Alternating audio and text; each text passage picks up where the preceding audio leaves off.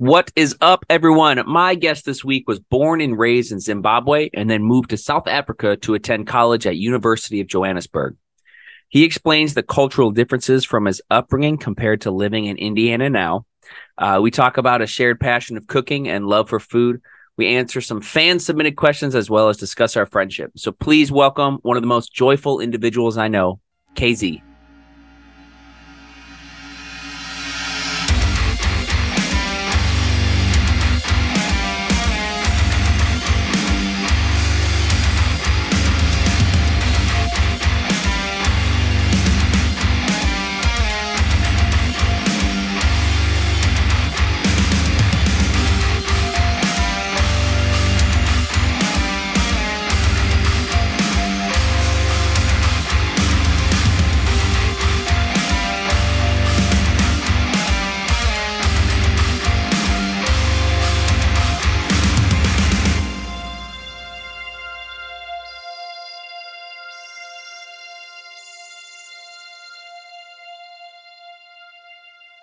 All right, there we go. What's up, man? Nothing much, Jason. What did I do? Okay, I'm just going to start with this. Hit me with the birth name real quick because I remember when I met you, you didn't give me the full name, and then I saw your business card, and I'm like, this is this is going to be a challenge. Yep. So okay. the name is Kudzaishe Sitshebo. Oh, uh, I guess that's not as that's not that bad. It's not. It's a little tongue twister, but not that bad. No, some something like Tamsang, you know, that's a yeah. okay. Okay. I just remember, man, when, you know? when we when we first met, it was um March Madness basketball at the garage. Yep. And it was raining that weekend, and you, at the time you were at the hotel, and you were walking around with a Bluetooth speaker listening to music because anywhere you were hopping a bartend, you're like, no, man, we need music to keep this going. I'm like, okay, I dig this. I dig this energy. True, I remember that too. We had we had fun too. That that that March Madness week. Well, it was like it was supposed to be nice because of the weather and everything, and then it just rained that whole weekend until Sunday. And Sunday it was like True. actually pretty yeah. decent. Um, but I, but I mean, like when it, when it wasn't raining, we had so much fun. Oh yeah, it was. I nice. enjoyed that. Well, it's a dope setup because you have these huge jumbotrons and speakers everywhere, and then carts that are serving beer, and then you have wore my pills too. Oh yeah, yeah. You you like this chain? I know, man. I got the duck tooth. I don't know if you can see it. I've been I see it. I've been actually working on uh getting like video uploaded and whatnot. So I'll either do it for this episode or like the next one. There's a different platform I was thinking of using to kind of like help with some quality. Um, that would be cool though. That would yeah. be cool. Um, oh man. But yeah, thanks for the chain, man. I appreciate it.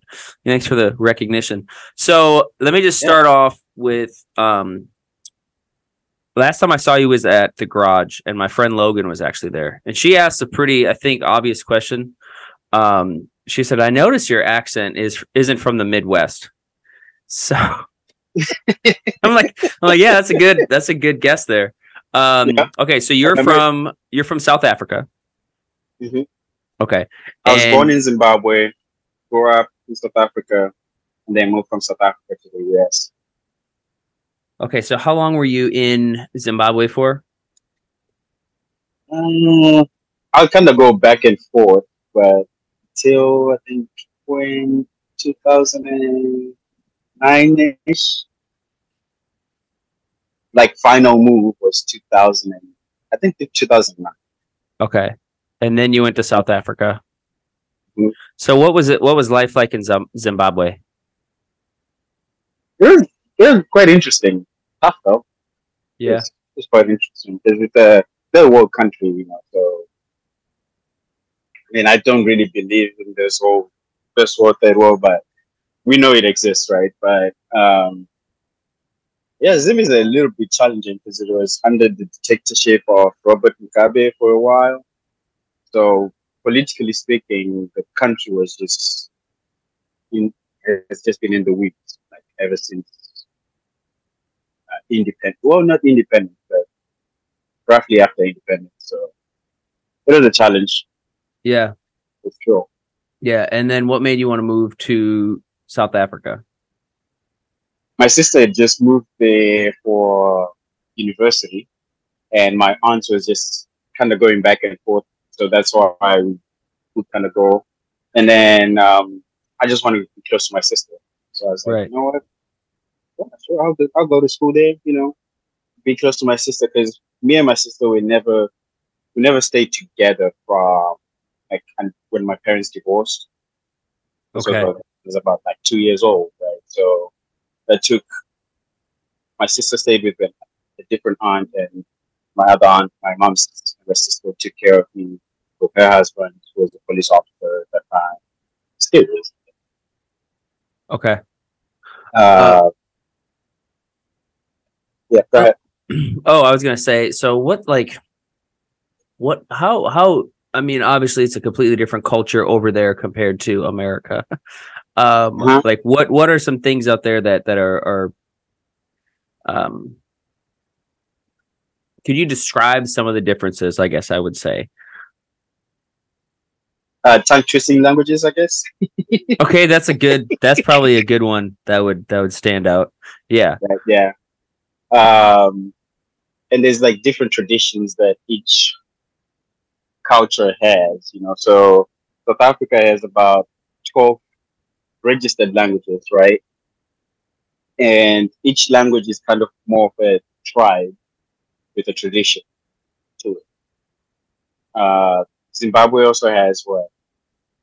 Five registered languages? You said So- 5? Yeah. Oh wow. So it's English, Shona, Ndebele, Kalanga, which some of these ones they're like dialects from Shona. You know Okay. I'm saying? So it's like some of the languages are almost like dialects of each other. So you can pretty much kind of understand each other. But a Shona person can really speak with a Ndebele person in both their native language. Unless if the person understands both languages. If Okay. that makes sense. Yeah, you know no, no yeah. And your communities are raised uh, like you're raised with people who are- know different languages and they're from different tribes. So I think the community event of you know people just coming together is much more different than here. Okay. Is there are there like divisions among some of those different communities because of like the language? Oh yeah, for sure. I mean, Yeah. Tribes always fight, right? So it was survival of the fittest, right? Yeah, yeah, yeah. but but there is some tension definitely between certain tribes because some claim, you know, we started this whole uh, uprising for people's freedom, stuff like that. But like in South Africa, majority of the big tribe is the Zulu tribe, which is also known to be violent. Uh, 'cause that's just who they are? Uh, Tswana people, the laid back, but if they need to lay down the law, they will lay down. Uh, what do you call it? Xhosa. A lot of people, that's what they normally hear, Xhosa language. Okay. That's one with the click. So they're also quite aggressive people, you know, like, not as aggressive as the Zulu tribe. Okay. You know what I'm saying? So it's there's quite a lot. There's actually food. Oh, definitely Oh, food. Okay. I know we're gonna talk about food at some point. What's the food like over there? Because Uh, one thing, real quick. So one thing that like like you and I obviously both work at the garage, and one of the best things about it is like all the different, um, like food vendors. There's a bunch of different like. I don't know, like ethnic foods of, from around the world. It's probably not the most authentic because we're in Indianapolis, but it's pretty Yeah. close. Um, Yeah. you know, so like that's Yeah. one thing that I think I know you and I share that common interest as well. So like, what would let's sure, say yeah. here we go. Let's say if the garage opened up a spot for for some food from Zimbabwe, what would be on the menu? Uh, sadza for sure, or isitshwala in Ndebele. So sadza is uh, Shona, isitshwala is in Ndebele. Uh, Are they which like, is what kind of- cornmeal. oh, is it okay? It's cornmeal cooked with water, basically, and it just make it becomes stiffer as you heat it up Okay. and cook cook while adding. So almost think of like making grits, Yeah, yeah, yeah. but with a more finer uh, uh, corn. Okay. So that will be definitely on the menu. Meat for sure. Uh, vegetables such as like greens. We call vegetables green vegetables. Here you call them greens. Okay. kind of basically the same. Uh, some cabbage stews, uh, definitely meat stews, grilled grilled meat, but we call it braai. Coach coach, that's another another term right there. Okay. Uh, it's gonna be a podcast with education. Haha, I love it. This is true. That's what I love about this whole podcast. Is education. Thanks, man. Yeah, it's um I mean, I learn something every time I have people on, even though I mean you and I have only known known each other for like a year and a half, I would say. But like Uh-huh, I yeah. know there's still more to like learn about you through our friendship over time and whatnot. But like even when I have some of like my very close friends on, like I'm still learning little things about them and other people learn about it too. You know? for sure. Because I mean, what you see on the TV is not entirely true. Yes, it is. Everything everything on TV is real. Not all of it. You've No. probably been given what sixty-five percent of the information that is just relevant to the situation. That's how I. That's what I think, and then the rest is the true, like, true essence of what is actually the story that's happening. Right. No, no, I know what you mean. Okay. Um so okay, and then when you moved to South Africa, how long were you there before you came over to the US? To like 2014. Oh, so like 5 years. About yeah, about that. Okay. because I finished school in South Africa, which is so also education system is totally different. Uh, I mean, like almost similar, but a little bit different. So for Zimbabwe, you, I know we have uh, kindergarten, preschool, and then grades one through seven. You're in like primary school but then the same people you are with in the in those years at grade seven each year each year before you move to the next you kind of write the exams is normal right? And Yeah. get tested so that you can pass into the next next grade right? So that's similar. But the only difference is from grade seven before you go to high school you write it uh, like a national exam. And all schools write the same national exams like at the same time. Season wise, school school time wise. Then um, from there you go to high school. Now high school is a little different in the sense of it's not grades anymore. It is now form one. You start as form one, which is in the US that's grade eight, right? Something, yeah, something like that. So you do form one, form two, form three, form four is when you're like graduating from high school to go to college. But you can also add two more years to that, which is lower five and upper six. But from form four, you have to write like a, like a British based because we were colonized by the British, British based, and then you you write that. You can either continue to be in school, but you have to uh, reapply to the school, and they have to accommodate that. Either by having an interview with you, which from grade seven to form one, you actually go in interview for, for high school. Crazy, right? Yeah, you yeah. write an application letter, then you have to go interview for that uh, school. But I think they're trying to change that part of the system just because it's not really feasible per se, which when you look at how the British school system is, it kind of matches that. Okay. I follow. It can Follow? I mean, it seems like there's definitely like a lot it, it can be a, like a confusing process to get up there because Yeah. then eventually you moved. Did you move to Indiana or did you live somewhere else in America first? No, I moved straight to Indiana.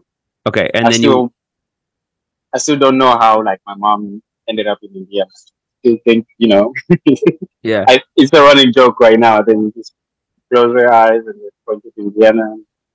Funny story. As a kid, I actually thought when my mom would call while she's here, when she when she finally told me where she's at, I thought she was in India.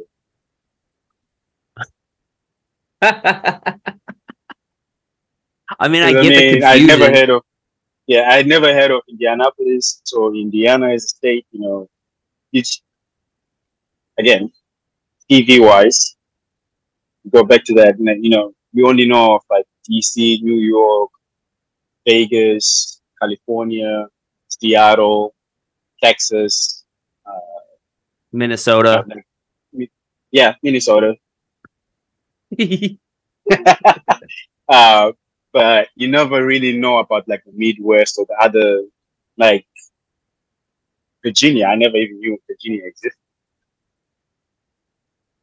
yeah, I don't until- even. I don't until really. later on, like in education. Yeah, I mean, honestly, even living here, there's some states I com- like. I completely forget about Delaware.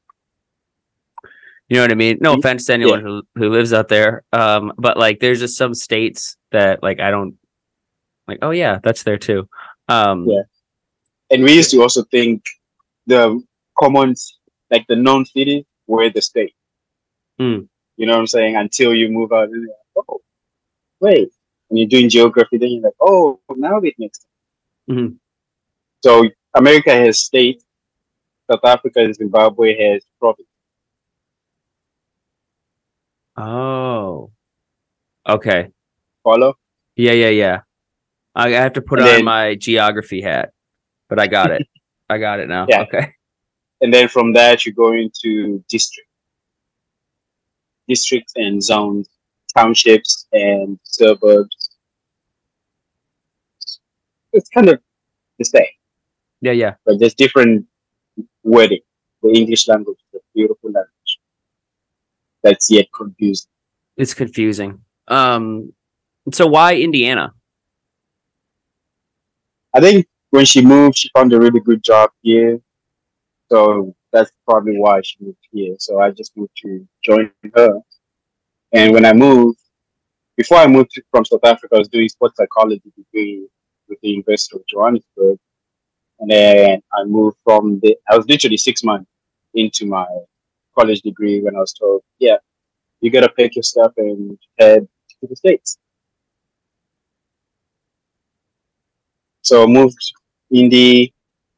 Uh, best meal in America was you would laugh. It was actually the Chinese buffet. Oh, like Panda Express or something? I forgot. I think I forgot what it was. But so my parents picked me up. My mom and now my the guy she married, my dad, because she remarried when she got here a couple years ago. But they've been together for quite some time. Um, I landed in Chicago, and then we drove back from Chicago to. Indy. Okay. That was a long drive. Uh, I was tired, exhausted, I mostly slept. Yeah, I'd say like Chicago. I mean, the drive from Chicago to like Indianapolis is about three, maybe a little more than three hours. I've had to make it. Yeah. I mean, I've made it a few times. There's one time I went to a concert out there, and the concert ended at like probably like I don't know 11, 11.30 at night or something like that. But then you hit the time zone coming in, and it's just northern Indiana is dark. There's no street lights really, so you're just driving Yeah. three hours back, and you're half awake. Um, I actually ended up falling asleep at the wheel. Haven't told too many people Oh. this. Um, I was I was uh just driving. I remember the song I was listening to. I'm like I just started like getting a little tired, and then I heard the rumble strips, and like immediately woke up and I hit a um, I think I hit like one of those not a mile marker sign, but some type of like thin post. Oh, okay. And yeah, yeah. But uh, I made it though. I'm here. You know what I mean? So it's Yeah, okay. I was, I was about to be like, yeah, what, didn't break any bones, so that's good. This was Oh. like Major, like- major. No, I broke I broke a headlight. Um, but the first thing I did actually was like I woke up. I didn't. I I would say my eyes closed probably for like two seconds. So maybe not really fall asleep at the wheel, but um, I just remember like hitting the rumble strip and then I hit that some small post thing, and then I got back on the road. I didn't like really drive off too much or like skid out. Um, but I was heading towards a bridge, so there was like a pillar, so it could have been bad probably. But um, the first thing I did was I looked at my dashboard and, and like I was worried like if oh I got a flat tire or something broke, and I'm like, great, it is two something in the morning. There's nobody around. Sleeping in your car. Yeah. In your car. Yeah. Um. And that towing charge is gonna be. Woo, Yeah. Not cool, man. Um. Like, yeah, the drive your from- life, man. Yeah, thank you. The drive from Chicago to Indy can be long, depending on the time. Um, okay, and then Sure. that's so. Is that when you started going to Purdue? No, I went to Ivy Tech first. Okay, So I got my culinary arts degree from Ivy Tech and restaurant management degree from the, which is an associate, applied- associate of applied science. AAM. Uh, then transferred from the did two years at Ivy Tech and transferred there went to Purdue. okay. What was culinary school like? Fun, challenging, exhausting, hmm but very, very, very challenging because you push yourself with some of the best of the best. You know, all these people with different ideas, but it was fun. I, I remember making my mark at, at the culinary school Mm. because again, people were fascinated by my accent first, my story. So I was an ambassador for. Yeah. I was an ambassador for, like a student ambassador for the Indianapolis, for Indiana, Isha. I forgot the meaning of it, but I think it's Indiana's Society of Hospitality. And yeah, Okay. Don't quote me on it yet. Did you um did you know how to cook well before culinary school? Yeah, I've always loved to cook. Like my aunt who raised me, I think I started making meals for the family when I was like maybe five years old. She trusted me with that. Oh, whoa. But like, you know, with her guidance, of course, you know. What were some of the meals that you made when you were growing up? A lot of stews, uh, sadza, which is, it's an art form when you see it being made. Veggies, cutting up veggies, you know, and stuff like that. Onion, veggies, oil, salt, and pepper. Well, we didn't know what pepper was, but Would you say um part of the cuisine, I guess, um in Zimbabwe or that culture is is very vegetable based, more so it's a lot of veggies. Uh, no, Okay, no. okay, So you always have your veggies with your meat, but it's more meat centric. Okay. So it's protein based for sure. That's not good. as not as but it's it's kind of like a balance of all you know you've got your protein carbs and your veggies so it's kind of like a balance of all of it and meals meals with the family so every meal you have it with the whole family together except for maybe lunch like everybody's at work that's the only different time in school but majority of the time breakfast and dinner. Like weekends, breakfast, lunch, and dinner, you're with the whole family. Okay. Um, I feel like that's something I I, I want to say you told me that before. Or that's something I've I've seen. Um, because I watch a lot of different cooking. I watch like Anthony Bourdain quite a bit, or Mhm. um, uh, there's uh, I think it's like Gordon Ramsay Uncharted, where he goes like all around the world to different cultures and, and cooks with them. And like I've noticed, it's still like that in America, but maybe not as much compared like. But other cultures, it's almost like you're celebrating like you guys are eating together. It's like a celebration, like a fellowship. You know what I mean? And I've noticed that a Yeah. lot with other like other countries and everything. Like, hey, we're getting down and we're just we're only talking about like the time we're here together, enjoying the food and stuff like that. Um Yeah. so that's one difference I would say from from from the cultures. Yeah. Yeah. Um. But it's Oh. funny that uh, you say that. There's a book called uh, The Third Plate by uh, Dan Barber. I remember going through culinary school, and he's also a very phenomenal chef too. When I go to his one of his restaurants, uh, upstate New York. I can't remember the name, but they don't give you a menu. Okay. Like there's no menu at all. What he does is you have a conversation with the server, right? And their menu in the back, you don't know what you're going to get. They ask for post allergies, food tolerances, and all that stuff, right? But it's you if you're talking to the get to the to your server, he's figuring out what, what level of uh, what's that word? Adventure, adventurous you are. Oh, okay. So with the with the conversation, so they're bringing stuff out of you that they and each course is kind of curated over that conversation. oh, that's really cool. Yeah, I, I want to go to that because I'm like, hmm, yeah, this wondering what what will be coming up next. man. I wonder what it's like for training to be a server there. Like, do you have to have a degree in psychology? Like how to like how, how to like talk to someone and really get get answers out of them, you know? I know, right? It, I think it's I think majority of the people that work there uh have been like executive chefs and stuff like that. So they're all coming together with all this wealth of knowledge and he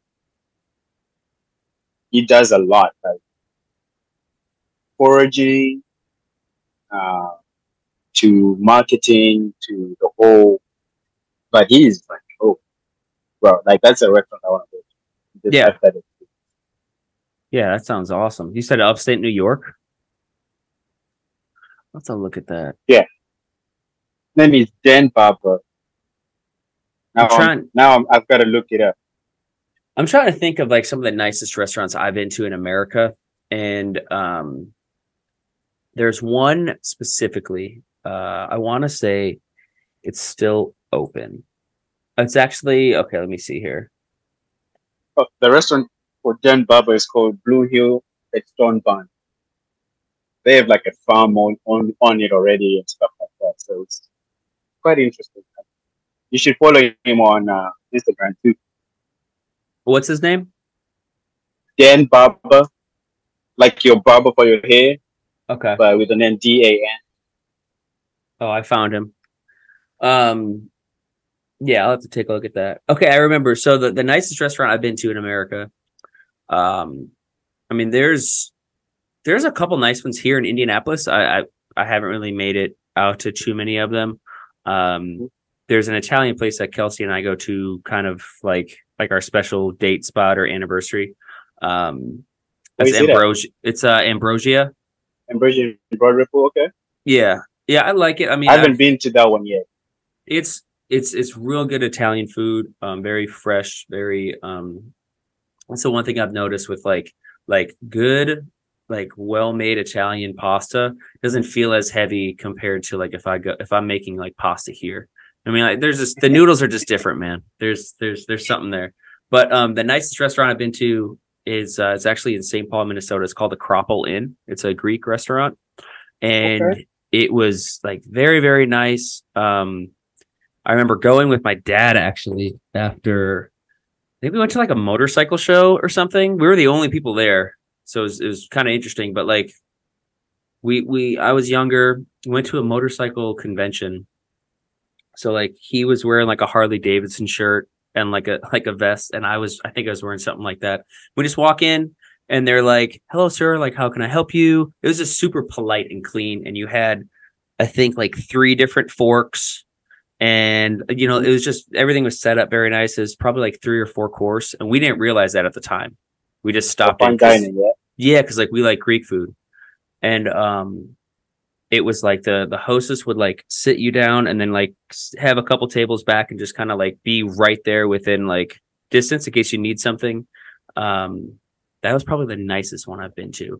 But then you know i've been to some very good restaurants overseas um there's one in Israel I went to that was incredible, and then obviously uh our resort in Mexico.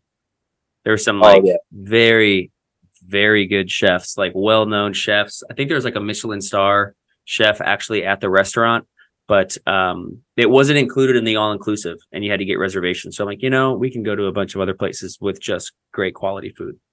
So um and there's a couple in Chicago I'd like to go to. There's so many like places I want to go out to eat, you know. bro. There's there's a lot. The food food industry as hospitality per se is like grown, especially like how chefs now take on food and the conversation they're trying to have with their guests. You know, like intentional. I'm reading this book called Unreasonable Hospitality because our company believes it. It's a really good book too by uh, Will Guidara too. So that's, but yeah, for sure. Um, I love love different restaurants. The best one I've been to uh, was Paul Bocuse's restaurant in Lyon when I did a study abroad while I was at Ivy Tech. Uh, we always took these France trips. Every year they still do do these France trips, but it's more of a study abroad, learning more French, how like the it actually goes to different countries. Actually, not just France, but the main one is France focus because that's the classic cuisine. The mother of like today's cuisine and all the chefs that have shaped how culinary arts is looked at now came from France. And challenged Yeah. all the other, you know, chefs around the world, but put it like on the map. That was it. That was it. But the Paul Bocuse restaurant, I literally cried tears, bro. I had foie gras for the not for the first time, but for the first time in my life that I I wept. Like tears literally rolled down my ears, my eyes, and I was like, I don't know how you cry with your ears, but yeah, word I, slip right there. I was gonna say I haven't. Um, there was one thing actually in Mexico that I had, and I just remember eating it, and um, it, I had one of those feelings. I think I started to actually get a little teary eyed for like the first time, like over food, like because you Mhm. you really start to um, just really appreciate and like I I get really excited if like I'm able to kind of um if I can like break down the flavors and the seasonings because it shows that I'm like growing a little bit. Um, I'm no expert at all, but like when I'm like I'm eat and I was eating it, I'm like, okay, I'm pretty sure they did this and they used this kind of cheese with maybe like, you know, they, they probably did this method or something like that. Um, Yeah. Or if it's something where I can like like taste the flavors, I'm like, oh, there's this in here, that in there. I'm like, this is incredible. Um, True. that's awesome though, man. Um, My second best restaurant I think I've been to was on our honeymoon too. It was a steakhouse in Mexico. That was that was fun. Uh, it was my first time having. I think it was a tiger. Caribbean lobster, sorry, yeah, Caribbean lobster. is it That thing was, was huge. is that lobster tail? It was a, it's a lobster tail, but whew, man, it's it was like the size of my forearm. I was like, oh wow. We didn't even finish the, the meal, but the vibe there, like you say, you know, the server is right there in case you need them. Vibes were phenomenal. Bro, Mexico is the best, like second best welcoming and hospitable country I've ever been to. Yeah. Like South Africa still has my heart, but like, like Mexican people, well, they just welcome you with open arms, and their vibe is just phenomenal. Like everybody we met, I'm pretty sure you, you kind of encountered this too. Well, with my type of personality and my wife's, you know, we just make friends wherever we go. So Yeah. people were like, next time you come, don't stay at the resort. Come stay at my house. I'll host you. We'll go everywhere together, you know. But the one part I didn't really like, you know, I, I don't know if I'll go. Is there cancel culture? I haven't But been canceled. known, I haven't though. been canceled yet. So let's Yeah, just let's but- just keep it going. Yeah, but this is like known, right? You know, everywhere you go, Mexico, they're always offering all, all drugs on it. hmm It was like I was just like, oh yeah, just do this on a regular and just offer people stuff. We didn't take it Right. full closure, but we knew the risk involved in you know people like that, and we just kind of decided decided away. And we were also told before we went to Mexico that once you say no, stay with your life. Yeah. That's that was one You never thing. know what. that was one thing when we mentioned we were going to Mexico. Um, a couple people were like a little, just with like you know like cartel and stuff like that. Um, you know, uh, a couple people were concerned, which which I totally get it. Um, but we so we flew into Cancun. I'm assuming you guys that's where you flew into. Um, and then you you get everything. Um, customs was pretty much like it was so so here's the thing so when we when we landed in the airport i don't know if it was like this for you we got off the plane and then you go down the stairs and then you're in the room and we were Yeah. in the room for probably like an hour or so just in line. So it was a line We- to get up to like to, to where they check your passport. Yeah. um it was just flooded and it wasn't very organized or was it didn't really indicate like hey where to stand. You basically just try to feed in. You're like cattle going into a line and then you just you're going back and forth. But i mean they saw our passports. We went right through. For our um wedding registry we put luggage on there and we were both like hey let's get like a obnoxious color like something that's going to stand up because majority of the time everyone's luggage looks the same. So we just got like a bright yellow set. So as soon as we got off got through that we see the just the huge floor filled with luggage and there was one yellow one. I'm like okay well that's mine. I don't have to sit here and go through it. So we got that. Customs is just like walking right by us. They ask us like where we're going? That's it. And then we go to the front and that's where our tour bus or our resort bus is so there's a bunch of like welcome greeters and they have their signs up of that or there's a bunch of people who are looking for a taxi or looking to like Yeah. say like hey i'll be taxi service to get money so like we heard a couple things is like hey just stick with your resort people like they they're going right there their license you know whatever because it can it can definitely be sketchy you know what i mean For sure. I mean, Um, it, it, it definitely reminds me of uh, South Africa too. You've got to be. It's a crime, crime criminal country because there's a lot of like limited resources, right? So gangs are like nothing new to. me. Um, like growing up, for sure, you had to make friends with at least maybe one gang member. You're definitely going to be in the class with the gang gang member. or something. Right? So it was funny to transition from there, but the saying goes: if you can live survive in South Africa, you can live with anywhere else oh, where everything is just. But yeah, I I kid you not. Like you get robbed daylight during the daylight with a big gang, and everybody will just walk past, not say anything, not even save you because you don't know how many of the people in the gang are kind of also still watching around too. okay So you literally get robbed and you go on by your way because you can get stabbed, shot, whatever it is. So they're not afraid to. But then there's a lot of corruption too. So that's wild it's crazy. So like if you there's places where, you know, you can go, but there's places where you're like, okay, if I'm here I need to watch every like I need to have a three hundred and sixty degree view of my surroundings.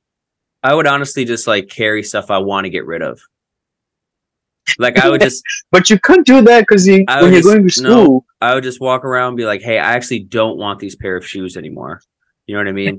or like I would have things in my pocket that is like, look, I nobody's gonna buy this from me, so I just rather get rid of it. And then if I get robbed, I'm like, okay, so honestly, it was threatening, but I got rid of what I wanted to. You see what I mean? So I could do it. I mean, you surely can, but it's just like challenging in the sense of how how do you get past that without you know being assaulted or being injured? You know what I'm Mm. saying? So that's Mm. hard part of it. So school was definitely interesting. I'll tell you that. Like it was oh, going to school every day, and you know how I dress.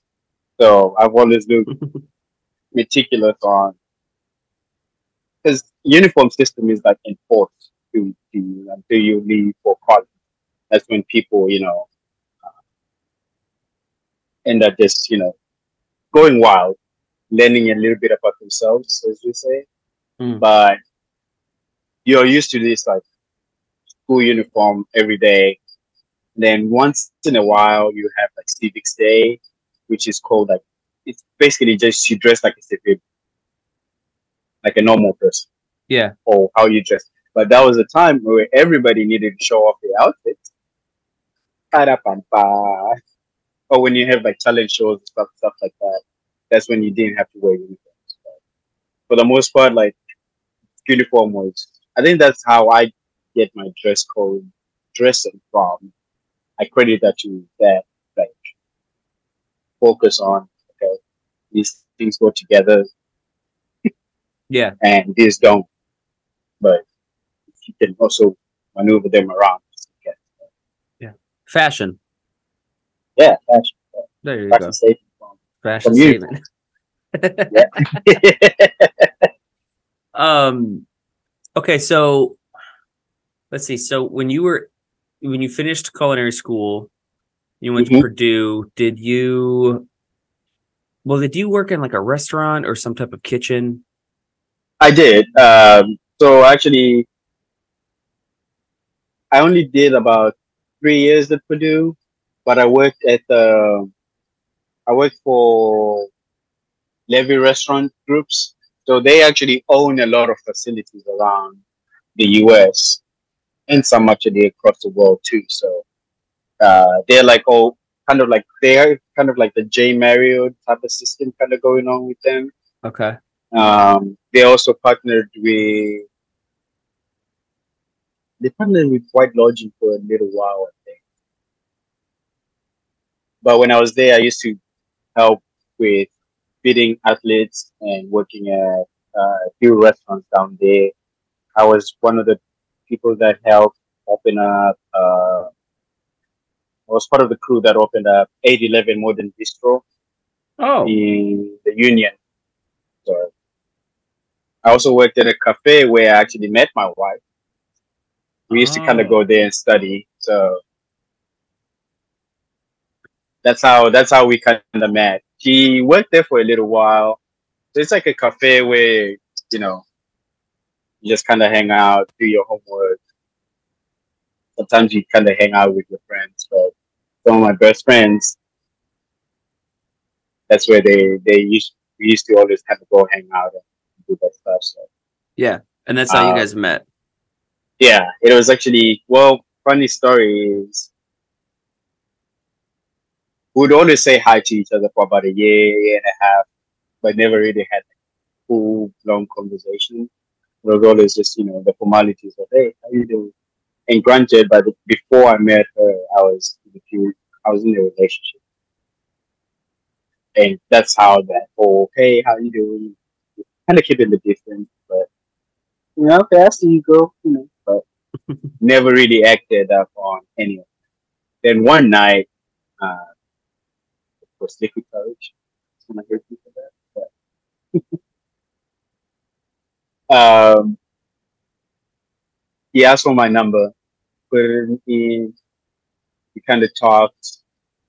Ended up going to our first date was to McDonald's to try and get him a flurry. That's right. but of course, McDonald's Mc- ice cream machine is always Dude, what is okay? What is with that? Because we were in we were in Colorado a month ago, and Uh-huh. we hit we just randomly hit up a McDonald's. Like I I I I haven't like ate McDonald's in a long very long time. Like I'll have their breakfast maybe like once in a while, but like a very long time I haven't. But like we went we went with um Kelsey's family, and they're like, hey, it's hot out. Let's just go and just get a couple McFlurries. The first thing they say, hey, our ice cream machine is broken. Like, is this just a joke now? Like, do they purposely just not have one to carry this going? I think they, I think it's a marketing strategy though that you kind of now know. You know, if if you go to McDonald's, you can, you can get a. So I think that's why is. Have you ever noticed that every McDonald's they there is and Burger King close by, Starbucks, Taco Bell, and uh, DQ. Well, they're all. I mean, you know, like if, normally, if you're if you see if you see one fast food chain, a lot of them are going to be nearby, right? Nearby, yeah, competition. Right. So I think that's I think that's why they do that. I, I don't know unless you talk to McDonald's executives, you know, they'll let us know why. I don't know. I don't know. I don't know, man. But that's it's actually quite smart, though. You know, Yeah. I, I don't understand how they're still in business, but but again, it's also cheap meals, cheap, fast, quick meals. I mean, that's kind of like the American thing where it's like convenience. Uh, fast food is majority of the time pretty fast, but it is like, you know, I mean, it it's it's all about being convenient. So me, we we we typically, I mean, I, I cook every meal. We don't really go out to eat. Um, if we do, it'll be like kind of like a once in a while, or it's just like, hey, like I got paid today. Let's hit up Fat Dan's or something like that, or or we'll like meet up with some friends and do like a dinner party, or or just you know go grab something to eat. And um, we typically don't really do fast food unless it's a road trip. Well, Saturday, I don't know why. Um, I was like craving Taco Bell for some reason, which doesn't make sense because it's not that good. Anyone who's listening, like you all know it's not that good. I, I can't even do fast food.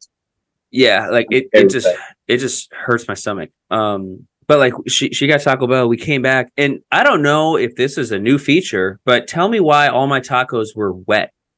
Like normally, normally it's burritos. Normally you, your burritos, you're like, hey, I'll have it wet. You just cheese on top. No, these were like you just dunked them in a sink. So my our bag was like soaked on the bottom. I'm like, okay, this this just isn't. First of all, I wasn't expecting it to be like very good, right? But Mhm. this is a new low for ta- for Taco Bell. so they didn't give enough napkins. All our tacos were wet. Um, but because of that, I, we ate less of it. So I think it was actually okay. You know what I mean? hmm I well, no, I'll say no because I don't even eat fast food now. So I I I technically don't know unless if you're the only way I can relate would probably be have you ever had a sandwich from Portillo's?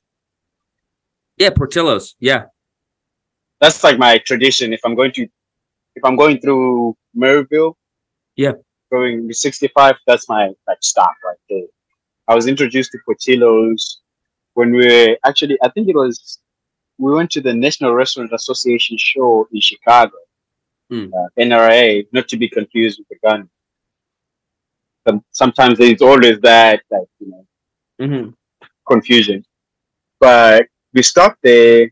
My chef, I remember him, uh, Tom England. He still teaches at Ivy Tech. Uh, shout out Tom England.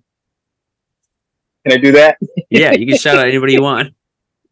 But he he introduced us to Portillo. Well, a few of us, and some people already knew about it. But that was like a really good Italian sandwich.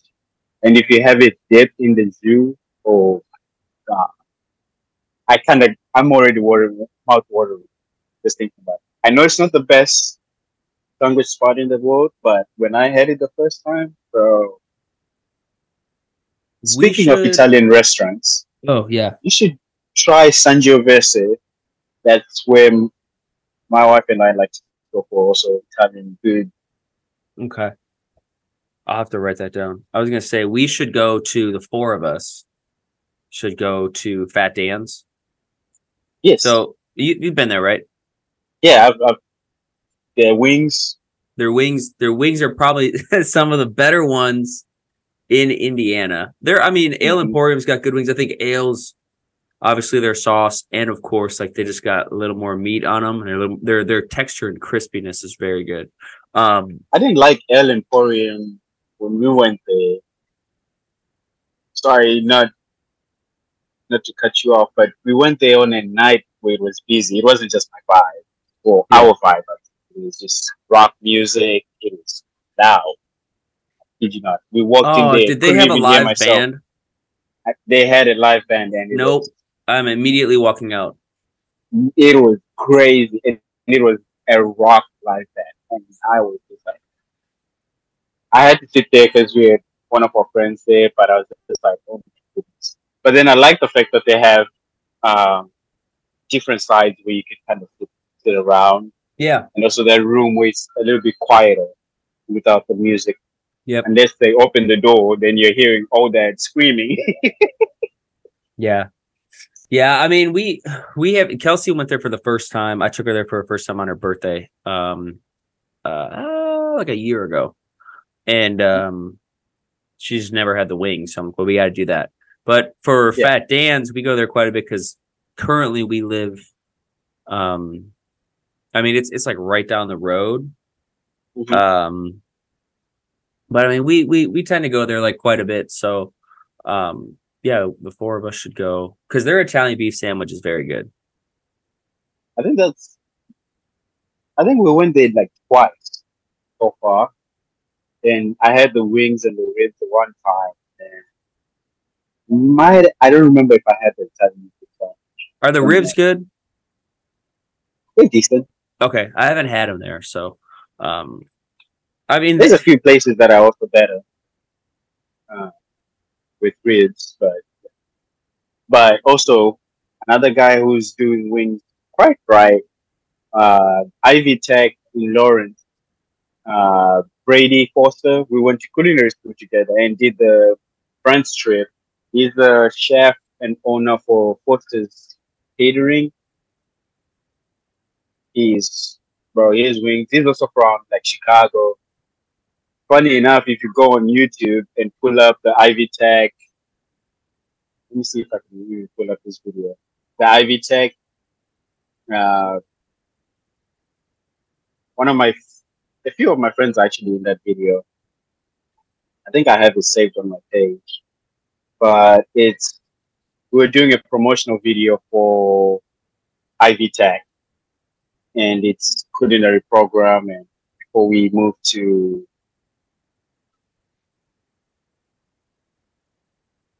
we did evening in Paris. Oh, actually, let me see. Let me see if I can find this video. Oh yeah, if you type in "evening in Paris 2016," this is like a donor dinner uh, and a video that we normally kind of make. You see me, I'm in that video. Uh, Brady Foster will also giving uh,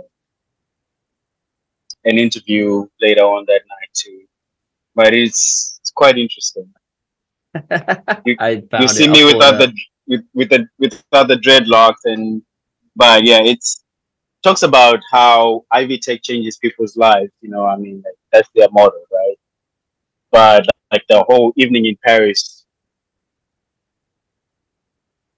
donor dinner is to send the students to this uh for the france trip basically and it's phenomenal. We had Oh, an experience see like you. no I other see you right off the bat. Yeah, funny enough, I wasn't even in the baking and pastry class at that time, but Cindy Hawkins, she's amazing. I love her. She was, she's the owner of Circle City Sweet, where Brady actually kind of started working there, then moved from there, ended up having his own restaurant, which was one of his goals, but I think he hasn't reached his goals, so I'm not going to say all his goals. I know what he wants to do, but Yeah, he is a great chef and an addition, great addition to. He's actually been doing a lot of things for Lawrence Township, and they've been having him catered for that. So oh, that's awesome. phenomenal. That's awesome. I'm proud of him. He's go try some of his food. Foster's Catering, in Ivy Tech Lawrence. I've got a few quite quite good chefs that I know around the city. Another Italian spot. Sorry, I'm throwing this off to again. Nesso. We had our anniversary date there. Funny enough, when when we had when I had my bachelor party, we had our bachelor dinner there too. So, which is Ooh, which is very nice. The guys were okay. Let's talk about how our wedding colors.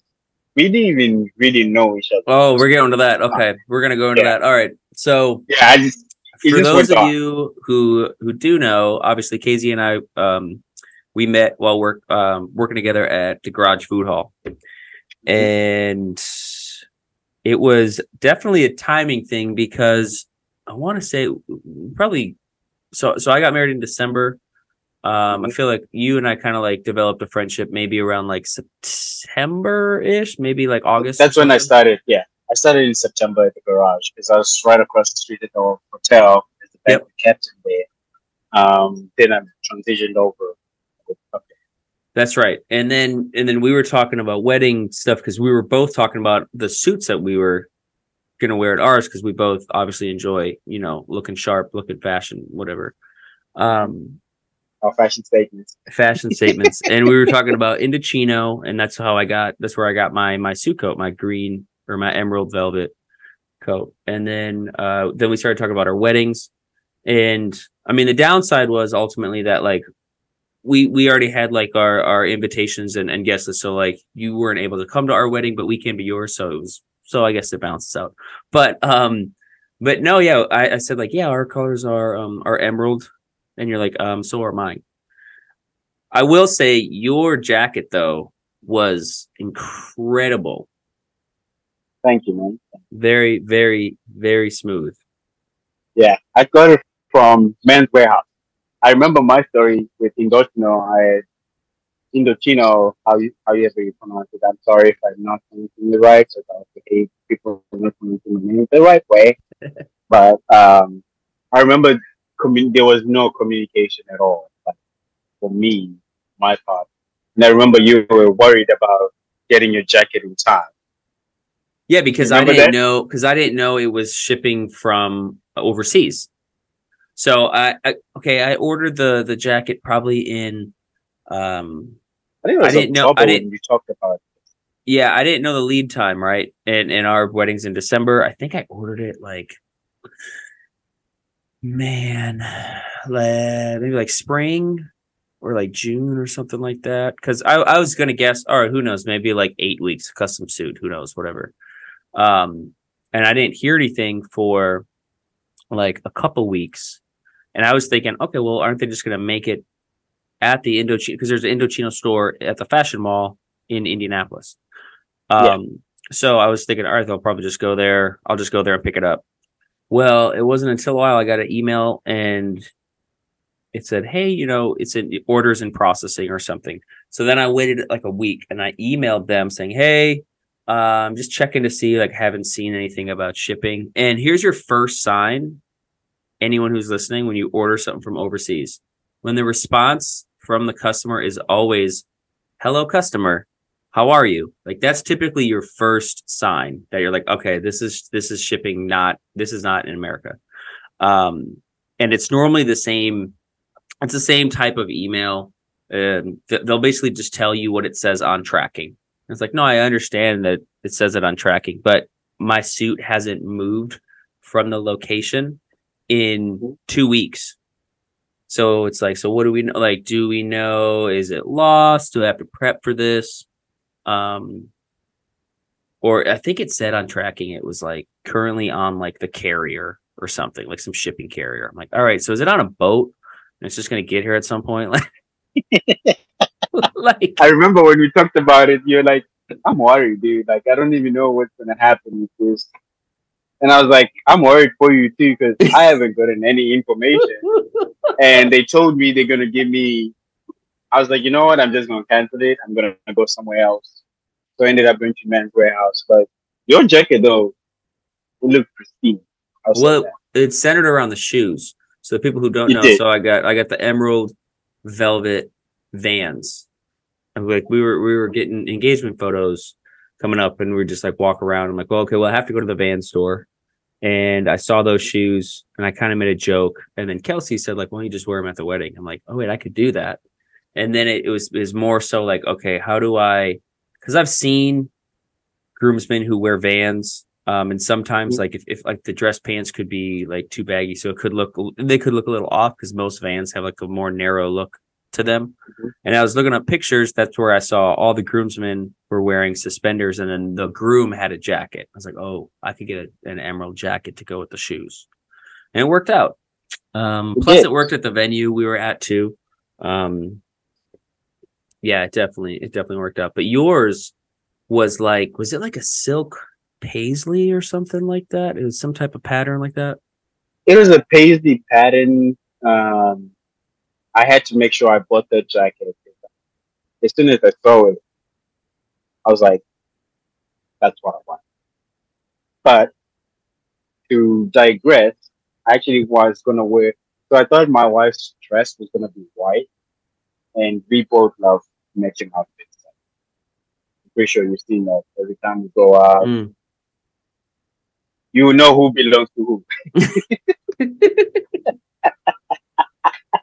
which is funny. But um, when I saw it, when I saw the white jacket, I thought I was like, I'm gonna de- definitely be a white jacket. Then I found out so our wedding colors were actually emerald, gold, and ivory. That's what we were going for. So, but it ended up being a different color of green. They called it. This is not looking good, huh? No, I cut out. but it was that. like a, it was like a like greenish blue uh, color. okay. Oasis, Oasis, yeah, that's what Oh, the name is, Oasis. But then it's also called Jam. Hmm. So it's, at our venue, we couldn't get emerald uh, runners. So we are like, okay, let's see what's closer to emerald green. Then we found out it was Oasis, which if you go to the building industry, is referred to as jam, Okay. which is kind of confusing, but it's the same, basically It's- the same color. Yeah, it's a conspiracy. And then I ended up changing my jacket. I was like, okay, cool, it's fine. Uh, the dress was ivory, so I was like, okay. Initially, I wanted the guys to wear ivory out uh, suits, tuxedos, Mhm. but when we looked at the wear of them, they didn't really. I mean, you wear the wedding. Can you imagine guys in ivory walking around doing all that activity? And so we Ye- changed that to the Oasis blue. Oasis blue. It's kind of like a green blue. Yeah. Yeah, I will say I've been to quite a few weddings in my day. Mhm. I've never experienced the intro of the wedding party at the ceremony like I have at yours. So let me just I'm, I'm going to set the scene for everybody, okay?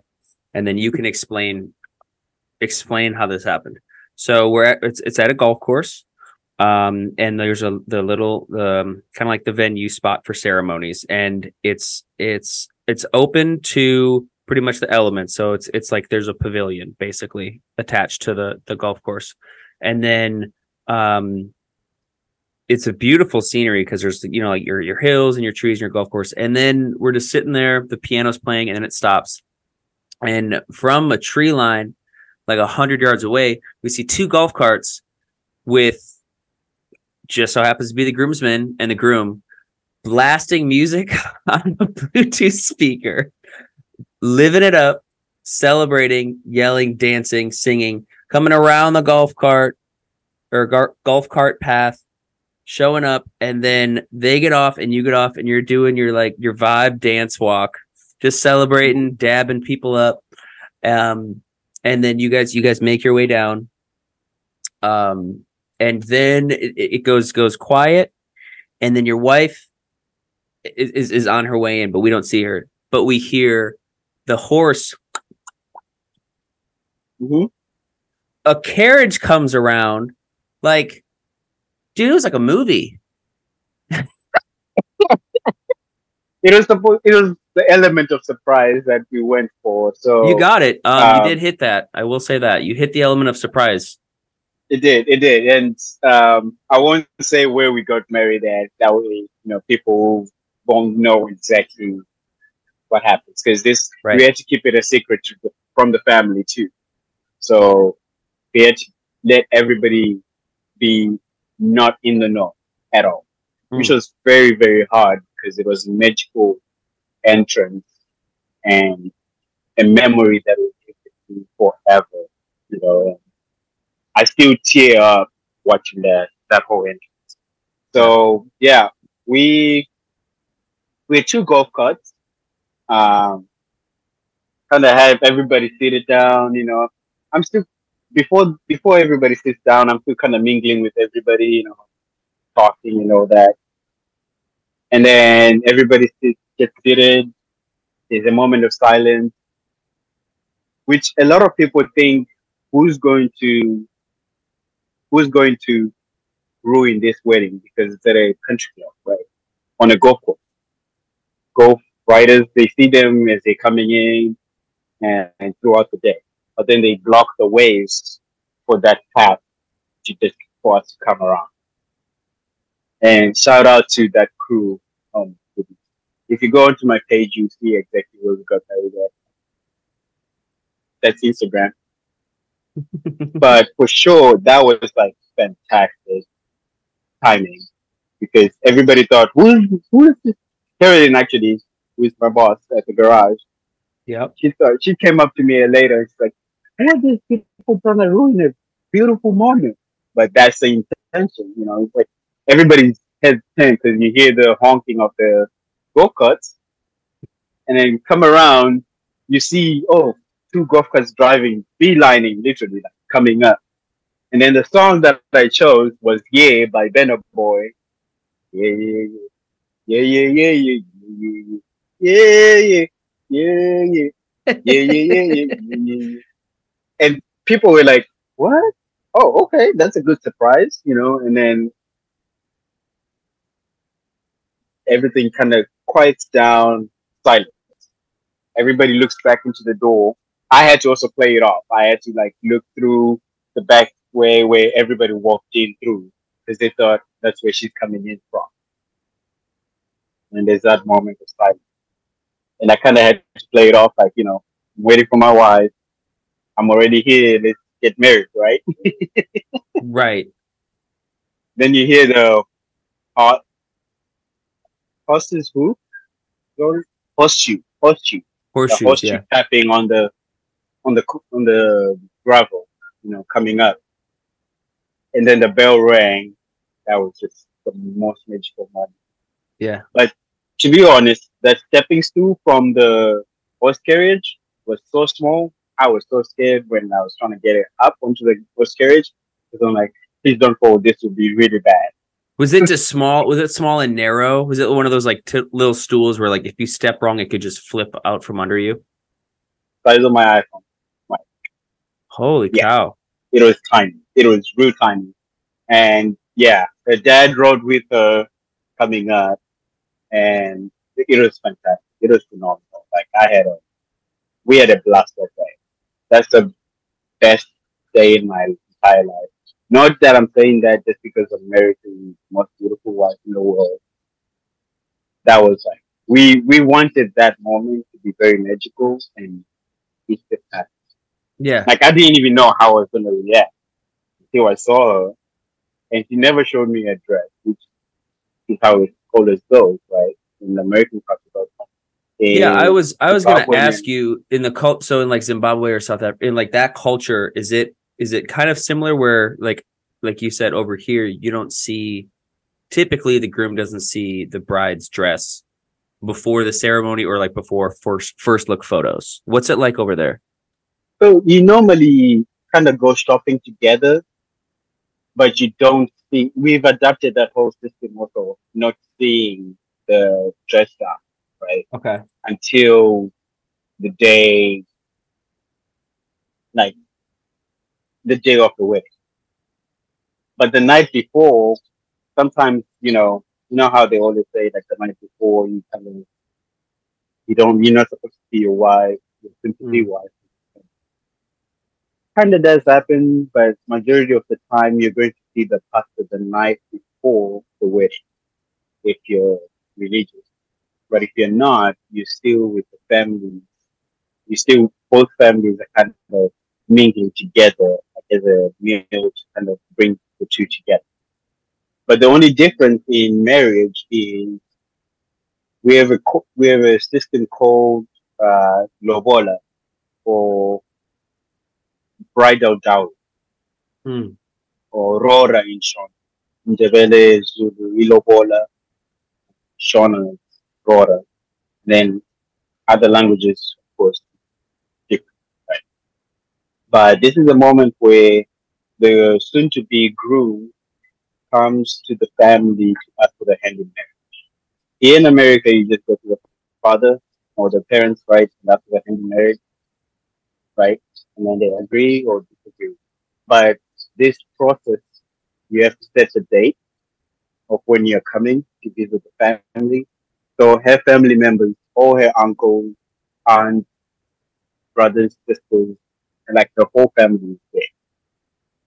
You as a groomsman, you have what they call a munyai, who is the spokesperson for the family, for you Hmm. as a groom. And then there's a negotiation time where they set the amount, the bridal price, uh, and there's categories of, you know, how how this goes and how much money is charged. But there's things like uh, Makandin's Makandin's Wanani, which is where did you hear about us from or where? You know, so it's more respectful way of the groom showing gratitude to the family for raising the daughter. So that's basically what the whole process is all about. But it it is very wealth wealth centered. So the family will kind of get rich. Oh, no, not rich per se, but will kind of get something out of their daughter getting married. Okay. So there's different categories. Um, where go go go is like knock knock, you have to pay for even knocking for, the gate for the family. Stepping your foot in there, and even if you say something off you that you didn't mean, joking around, it's kind of like very serious. But there is a few jokes here and there until you're accepted in the family. The groom, the groom himself, doesn't speak at all. Like during this whole process, like you're not allowed to speak at all. You're not allowed to make eye contact either with any of the family members until your bride, your soon-to-be bride, reveals that you are the person um, that Whoa. she wants to marry. Okay. Uh, so it's a lengthy process. It takes pretty much a couple of hours because you're negotiating the price that the father who's the main person to agree or disagree with the, with the price. Okay. But all this, and then you don't, some people can pay it off right away, but sometimes it takes years to pay, pay that debt off. You can agree with the family to kind of pay that debt off.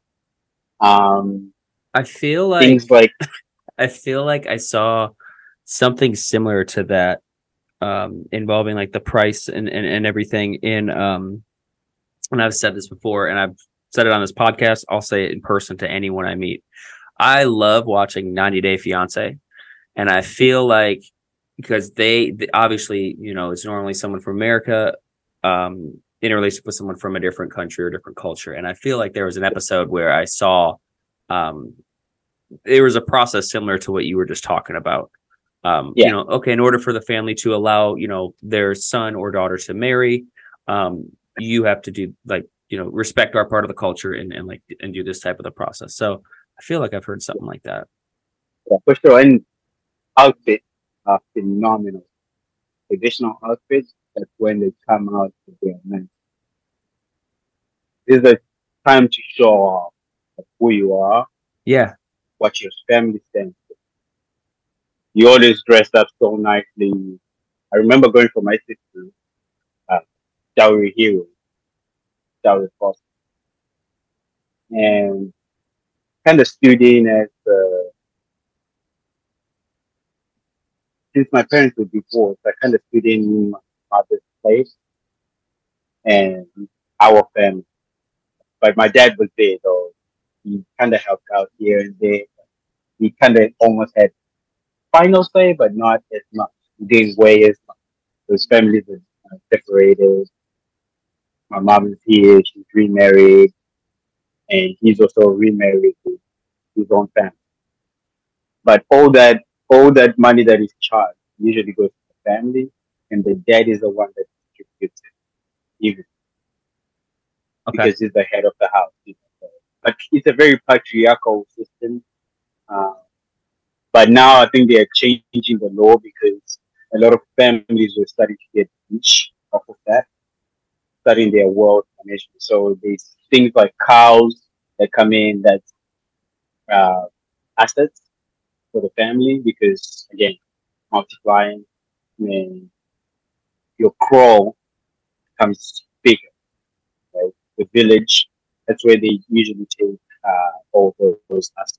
You can charge cows, you can charge in money, you can uh, there's groceries also that are supposed to be brought over during this process, and a lot of money, a lot of money, because every everything is, but for for the central part of it is mostly to bring wealth to the family as a well way of gratitude. Say, hey, thank you for raising such a beautiful lady. I'm gonna take care of her now. This is what for me taking your daughter, this is what I'm leaving you. That's gonna be for generations. Yeah, it is interesting just to kind of like hear just how different the cultures are when it comes to weddings or relationships and stuff like that. So, um, I didn't know. I mean, I clearly didn't know all of that, but it's that's, um, that's pretty Like, interesting to hear. I open it. Um I think the favorite my favorite part of the whole process is the party after yeah, after you going through the, this whole process, after being so serious, now you can kind of let loose a little bit. Now you're part of the family. You're considered married at that point, but you also have to, as a groom, at the end, you have to ask to marry their daughters okay, and have a wedding and have a wedding. You, then you agree setting a date, and then it goes on. But there's some charges that come in too. So I would I'm gonna use the word expensive loosely, but the charges for each item kind of go with the virginity of the girl, what she's done throughout the whole process. If you're a virgin, you're actually regarded as high commodity, high so like a higher value. higher value. Yeah. Okay, Then, but if you also have had a child with the soon to be uh, your wife, you have to pay for damages because you are you ha- you had a child out of wedlock. right. So there's there's a few elements that go into like everything is considered into play. Like Yeah. that. Degrees, all this stuff. So that's why they're now changing the law because now they're like, okay, my my child went to uh, just an Stanford University or one of the best universities, and she got a master's degree with this. So that kind of started accumulating, you know, how the family is going to charge. Okay. But it's very extravagant on how the whole process. Okay.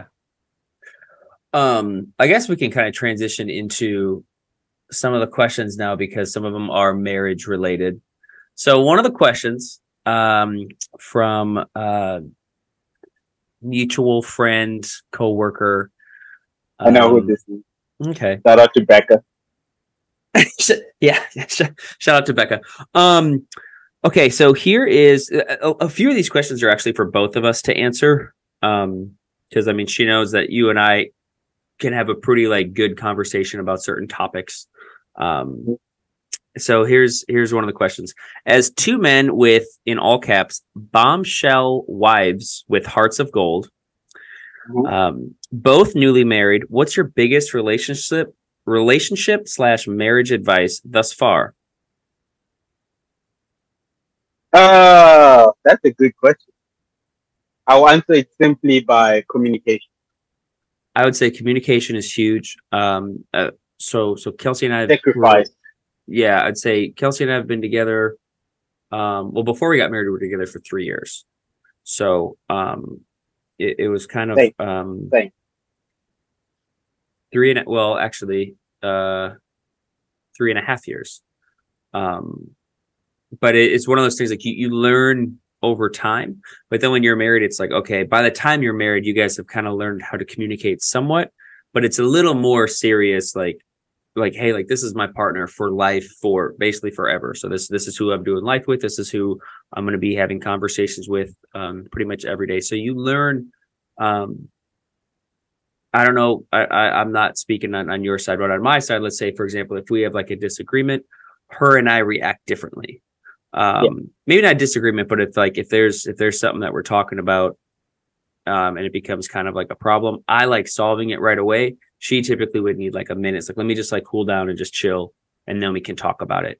And for a while that took, that took, a- you know, it took some time for us to kind of like both like listen to each other's, um, uh, like ways we would communicate or react in, in like a problem solving scenario.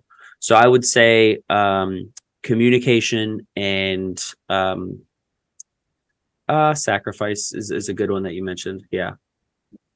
I mean, like communication is major, major. Again, this is not to stereotype men, but we tend to be quiet when our feelings are hurt, just because we don't want to be deemed as weak, right? When we Yeah. express our emotions. So that has been a major, major thing of us learning how to communicate with each other when there's something hurting or that you deliver across. Right? So communication comes in a two-part way. You're communicating the problem, but you're also listening to how you communicate the problem. Right? So Yeah. it's it's that part of, well, you hurt me, did that, that, this and the third. But how are you to communicate to the person who knows all your flaws, who knows all your needs too, who knows what they need from you in order for this partnership to work. Hmm. So communication is major in the sense of we're all developing every day and you're going to change. The person you were when you met Kelsey and the person I, I was when I met Taylor, for sure. Um, for those who don't know, Kelsey is his wife and Taylor's Yeah. Yeah. but from when you guys when we started dating there wasn't a lot of communication because i was still scared for her to see who i truly was Right. yeah. That takes a while. it takes a while but i didn't realize how much it was also hurting her for me not communicating what i need so she can be part of me right when i started communicating it became easier dealing with issues So arguments are not are not centered towards blaming each other, but they're centered towards solving the problem. It is not a your partner is not the problem. Hmm. It is the problem that is the problem. So that communication part, when you are married, you're like, oh, yep, I gotta go talk to my wife about this, which Yeah, I actually do love now saying, by the way, like every time somebody says, "Hey, can you do this?" I'm like, "Uh, hold on, let me check with the wife first." and see." Because again, like you say, this is the person you're doing life with for the rest of your life. They not, they don't need to have it. There's, there's no need for any secrets, right? One, two. There's no need for uh hiding anything from from this person because they see you at your worst of your worst and the best of the best. Yeah. So you better communicate what's going on, how you want to move forward, how you want to resolve this situation. Sacrifice is huge too because now you're not thinking of just yourself, right? Yeah. When when you're single, you know, you do whatever you want. You don't answer to anybody, right? But now you have somebody else in your life that you have to make decisions with. You also have to plan for the future with. So communication and sacrifice can I think that that it goes hand in hand. You know what I'm saying? Like all the couples that we talk to just asking advice or marriage, you know, they will always just be like communication, communication, communication. And I'm like, get it, get it. Like, but then I'm also just like, it's tough. It's tough to communicate because sometimes you're communicating with the emotions and not communicating without the emotion, Yeah. right? You're like, okay, like you said, you want to solve it right away? And then Kelsey is like, no, I need a minute, cool off, think about it, and communicate with you. Whereas for me too, I'm also just kind of the same way, but sometimes I like to let it marinate, think of all the possibilities, and in a calm fashion. Right? So now when you come into with somebody somebody else who's got a different perspective and a different reaction, that's where the problem comes in. But now you don't have to attack each other, you have to face the problem. So you're now sacrificing how you're feeling and focusing more on the problem itself. So I I, I definitely think communication. Okay. Okay. Speaking of problems, um, we actually received was that last week where we we received a, a problem that um this this friend um coworker colleague had about cooking chicken. And i don't know if other people experience this problem as well. Um what is a way to when you're cooking chicken breast what is a way to prevent it from from overcooking or, or, or becoming dry Oh, that's a good question. Because a lot of times when you're home cooking, you're not, you've got a lot of moving elements, right? You've got trying to impress your partner, one, two, uh, thinking, is this going to be really good?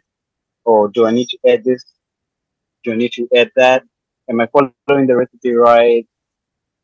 You know, so a lot of the times we have all these other outside factors. How did my day go? All that stuff. But the easiest way, I think, for cooking chicken and not let it dry is using a thermometer. That's what I If you're think. That's no- what we if- both we both told her. We're like, just get a meat probe, and then I mean, I guess one thing too is um like seasonings. Sometimes too many seasonings could dry it up quicker, especially your salts. Um, but I think if you well, and, and you mentioned before with chicken breast, you can you can cook to like 145, 150, and then because there's so much moisture in there, it can increase. You pull from the heat and it can increase or something like that. I'll, yeah, I'll say about like 150, 155, because it will continue continuously cook, right? At that point, all that moisture is still kind of retained, and that heat is still in there, and you continue cooking throughout. Uh, letting it rest another big, big thing. Just like steak, uh, chicken breast is very easy to dry out, but also a very delicious uh, piece of meat to have. Yeah. Done right, you're gonna have a fantastic time. Well, plus it depends if she's like, or or sorry. Plus it depends if anyone, if you're cooking it, you like slice it up and cube it, and then cook it that way over some oil. Um, olive oil is Yeah. what I typically use, and then you just keep. I mean, just keep. No, don't keep stirring it, but you know, just just just watch it every once in a while.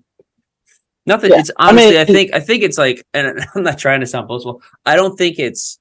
It's definitely easy to overcook it but I think there's just a couple things you could switch up, and you, you know, can have a more uh, moist piece of chicken. Uh, I mean, like if you look at it too, chicken once it's cooking, it keeps the same color, Mm-hmm. right? So you don't know what's going on inside, and meat probably suggested because again, if you see if you can see it and then put it in the oven, that's different because now you have to measure time of how much you you can see it first, how much doneness you want of the skin, the outside to be, to be, and the presentation of it, right? But if you're not boiling, but if you're stewing chicken, that's a little bit different because it's like all these other ingredients that you have to account for too, but don't want to dry it out. So that's a little bit different. Roasting, grilling, or grilling is a, that's um that's where a lot of people mess up. I typically like to get the grill marks for my chicken, but if I know I've got time, I do like to, depending on where the rack of coals are, because you know some now grills have different levels where you can continuously heat something, slow cook it for a long time without drying out. But now that comes in where time is a factor. Like per pound, whatever the weight is of chicken breast, you need to like calculate that into that because that'll also make you're not going to cook a six ounce chicken breast the same way you do a four ounce. Not that they well they actually do it. You're not going to cook them the same on the same heat because six ounce will get done faster than the twelve ounce, and you got to factor all those things in. So Yeah. meat probs for sure. Meat, yeah, I'd say for sure meat probe. To sum it up, roughly meat probe. Um, Yeah. Okay, another. I, th- I think there's two more. Um, and this one's actually for everybody. So, um, what's your go-to meal to cook for all quote unquote singles out there as an quote unquote impressive yet easy dish? I'll just say this to anyone listening still or anyone listening. Get the Tasty app. It's those tasty video, like those videos you see on social media on Facebook of like the camera over and they're all like quick. You see the hands cooking. It's th- those tasty videos. There's an app. There are thousands of recipes in there.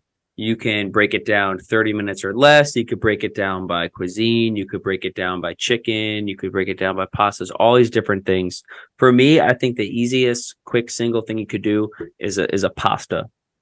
You could do um you could do some type of I mean sure you could do spaghetti with like a can of you know pasta sauce throw it in there. Um it's convenient, it's simple. Um add meatballs to it.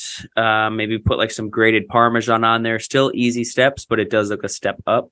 Or if you want to try making your own um pasta like red sauce, you can get like a can of whole tomatoes, blend that up um, add in some uh, roasted garlic that that let's say you're roasting the garlic cloves in olive oil with some basil to kind of get like a little bit of flavoring to it. Add that to the tomato sauce blend all that together throw it over the sauce. It has like a little more garlic garlicky sauce flavor. Sure that's a step up but also try to keep it simple. If you keep it simple with certain things like like a pasta where it's just noodles and, and a meat then you can like spice up the sauce a little bit and then put on some parmesan on top that's that's my answer Um, another one you can do ah, noodles, ramen noodles, okay quick and easy. Impressive too if you add like a over easy or sunny side up egg. oh i did that last week for the first time Yeah. Yeah. I know that's my normal go to uh, Hungry Man skillet because there's a lot of flavor you can build in there. Um, scrambled eggs and bacon, toast for breakfast, lunch, an easy sandwich. Yeah. You know, there's a some of the some of the meals are just like simple, but it's the so I take that back to like love language. You know, there's all kinds of there's all kinds of like uh things you can do if you're an act of service type of person Mhm. who shows their love that that's your love language, then you can go all out, right? But quick, easy meals, those are some of the things. Uh, and there's some people that do gift giving. I don't even know how we got this. Here we So- are.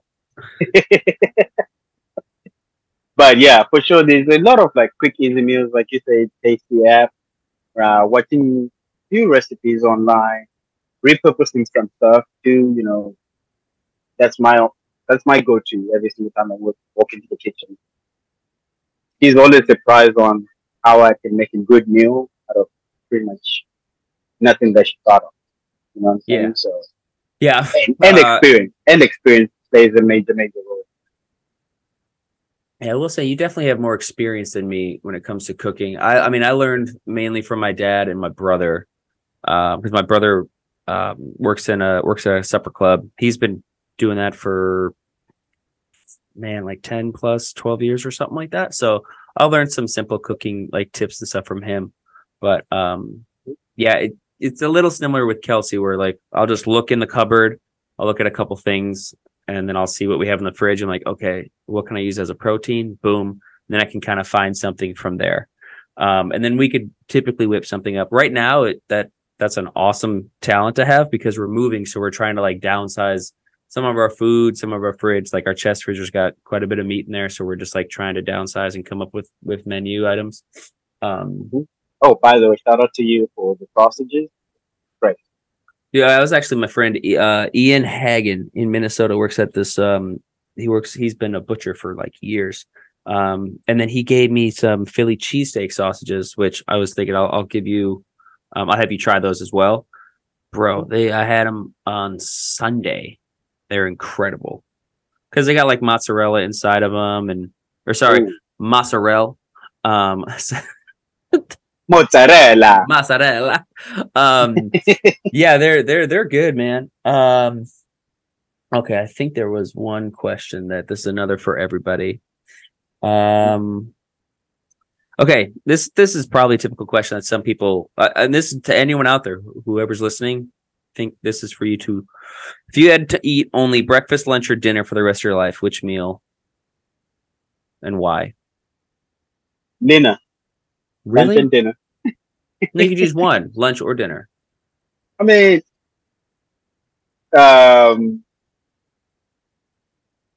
combining lunch and dinner is great because that's where, I mean, I've heard this statement of breakfast is the most important meal of the day, but sometimes, how how many times do we drag getting out of bed? Unless you have kids, that's a different situation, right? But as a single family, I I definitely think dinner is one that I would always want to have. I think if if you were to do process of eliminate, elimination, let's put it this way. Let's say from a dietary standpoint, if you cut out pork, that's like 80% of all breakfast meals. You know what I mean? Like you got bacon, sausage. Okay, that's not there. You know what I mean? Biscuits and gravy Yeah. is typically a sausage gravy. So like that's not there. So really, if you don't eat pork, I'm assuming you're not going to choose breakfast. There are a lot more options in the dinner world. I mean, you have all your pastas and and stir fries or or geez, I don't know, sandwiches, anything. Me, I love breakfast food. Um, even if you do like a skillet with like potato, like diced potatoes with like a gosh, maybe like some bacon and some fresh jalapenos on there, and then like an over easy egg and cheese, and you mix it all together, or a breakfast burrito. You tell me you're not going to crush a breakfast burrito. You know what I mean? So We will, for me, but then for- there's going to be pork in it. exactly. you So sausage. unless you use turkey sausage, you can use turkey sausage, sauce or turkey bacon. Turkey bacon is not that bad. Um, it's not. It's not. It's not my go-to. no. Pork has more flavor, and you can do a lot of things with pork. Yeah. you know what I'm saying. So I would almost rather switch that question. You know what? Here, here's a different question. What cuisine of food, if you were if you were to eat one cuisine of food for the rest of your life, South African and Zimbabwe. I'll, I'll be honest. Like there's, it's a lot more conversation in the plate Mm. Than it is about the whole. I mean, there's the part of the experience itself than it is about like you know the technique. Yes, is there, but I think the end product itself talks to you more than any other cuisine. I mean, of course, Indian is also another great cuisine. French cuisine, oh, classic. That's you know, Italian is great, and it's always you always have like lip smacking afterwards. But I definitely will go back home and say Zimbabwean. Okay. I would have to say for me, it's going to be a toss up between um, Mexican and Italian. Mhm. But I could see. I don't know. Like I know a lot of people have talked about French cuisine. I'm sorry, but the only thing I can really think of with French cuisine is like croissants. Like if I if I the day that like that I travel to France, I'm hundred percent going to one of the first things I'll eat when I get there is a good traditional croissant. Um, it's got to be You're not gonna you're not gonna be disappointed. Yeah. You're gonna have you may have another second moment of teary eye. Is that it's the art in precision of making croissants. We saw we saw the process, and it's so much different than you see here in the states. Mm, It's not very very different, but like you see the passion, the art, the love, the patience that it takes. Because laminated dough, I think, is one of the most challenging art forms to learn. But again, also very, very beautiful in the sense of how you can make somebody's day. You know what I'm saying? Like Mm. somebody comes up to you in the morning and says, "Hey, I got you some croissants." Or there's go, earth cone. you know, like baking. I I've never really had much patience for baking, but I appreciate the time it takes for the end product to come out. You know what I'm saying? So it's like one of those moments where I'm I'm just like in awe when I see French pastry. thing. Um, there's a gosh, I'm gonna hate that I don't know this name. There's a bakery in um in Broad Ripple actually, and um it's it's like a small mom and pop shop. Uh, the guy there actually who does does the croissants. Um, he he's a member at the at the boxing gym I go to, and man, I kind of wish I remembered the name. Um, Where is it at? it's somewhere in Broad Ripple, but I can't I can't think of the name of it right now. But I don't know. That's all I could think of. They're they're really good.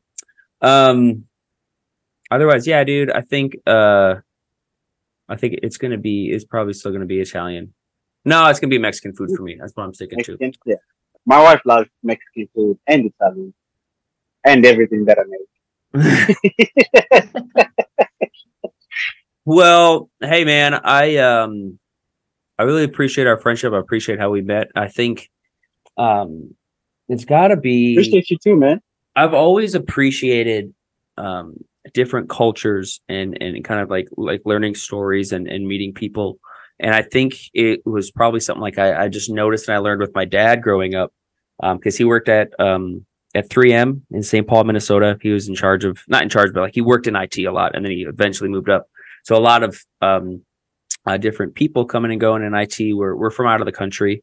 And then uh, in St. Paul, there's a lot of different ethnic foods. So like we were always him and I and well, I guess our family um, would always go to different ethnic places, whether it was like Vietnamese, Italian, um, you know, Indian, all these different places, and um, it just made me like appreciate different cultures more. So um, that's that's that's something I really appreciate about it. Just like just meeting you, like learning more about your your life and everything. So um, Yeah, yeah, dude, thank thank I've you. uh, appreciated like all the questions you've had, you know, our friendship for still still building stuff, Yeah. but we still get a lot to learn about each other. And I remember when we first when we first met, I think we bonded about the tattoo because I just Yeah. had my first tattoo. No, my second tattoo just done. Um, and I was just like, man, you got cool tats, bro. Who does your tats? Only to figure out that uh, my friend who does my tattoo, who shout out Davey at, Hmm. um, he's a great tattoo artist. I know. Yeah. He's done my first two tattoos that I have right now, and they've been great. Okay, so we're getting a friendship tattoo on our on our on our cheek. Teardrop. Teardrop. um, I, I can only see. I can already see Kelsey and Taylor looking in both of us like, really? You guys just had to do that? yeah, yeah. I don't think it would. I don't think they would. They like it, but um, yeah, man. I appreciate you on. You can come back anytime. I think next time we could do like we're in the process of moving, so I'm going to start doing in person um recordings. It's just it's just easier and convenient and stuff too. Um, Yeah. But um, I'll be in Kentucky by then. Remember, because I'm moving. Right. That's right, dog. It's a big thing. So next time you come back on, you can share about that. For sure. I'll, sure. I'll be more than glad to do that. Yeah, dude. Shout out to my wife for letting me do this podcast too. So Yeah, honestly, hey, if she's down to be on sometime, I'd love to hear some stories about um, you know, her profession and everything. Uh and and you know, all all the things that go on there. Cause she she she's got an awesome job and what she does is is is incredible. Yeah. So um yeah, I'll I'll definitely have to talk to her and hopefully she can come on and Yeah. educate.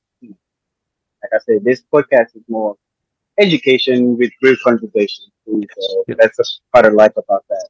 and the four of us can go out to eat soon. So Oh, um for sure, yeah. yeah, dude, we're I'm looking forward to that. what's um what's your Instagram handle so everyone can see you know how crazy and wild your social media activity is. It's uh, Kudzi Kay Zee, K U D Z I E K A Y Z E E Okay. on Instagram and uh, Facebook. It's Kudzaishe KZ Sitshebo. Um, I think that's mostly where I'm at. Nice. All right, dude. Well, hey man, you have an awesome night. I'll see you at work. I'll see you at work, brother. It's been great having being on here. appreciate you and appreciate being being part of this this show. Okay? For sure, man. All right, I'll see you. All right, see you later, bro.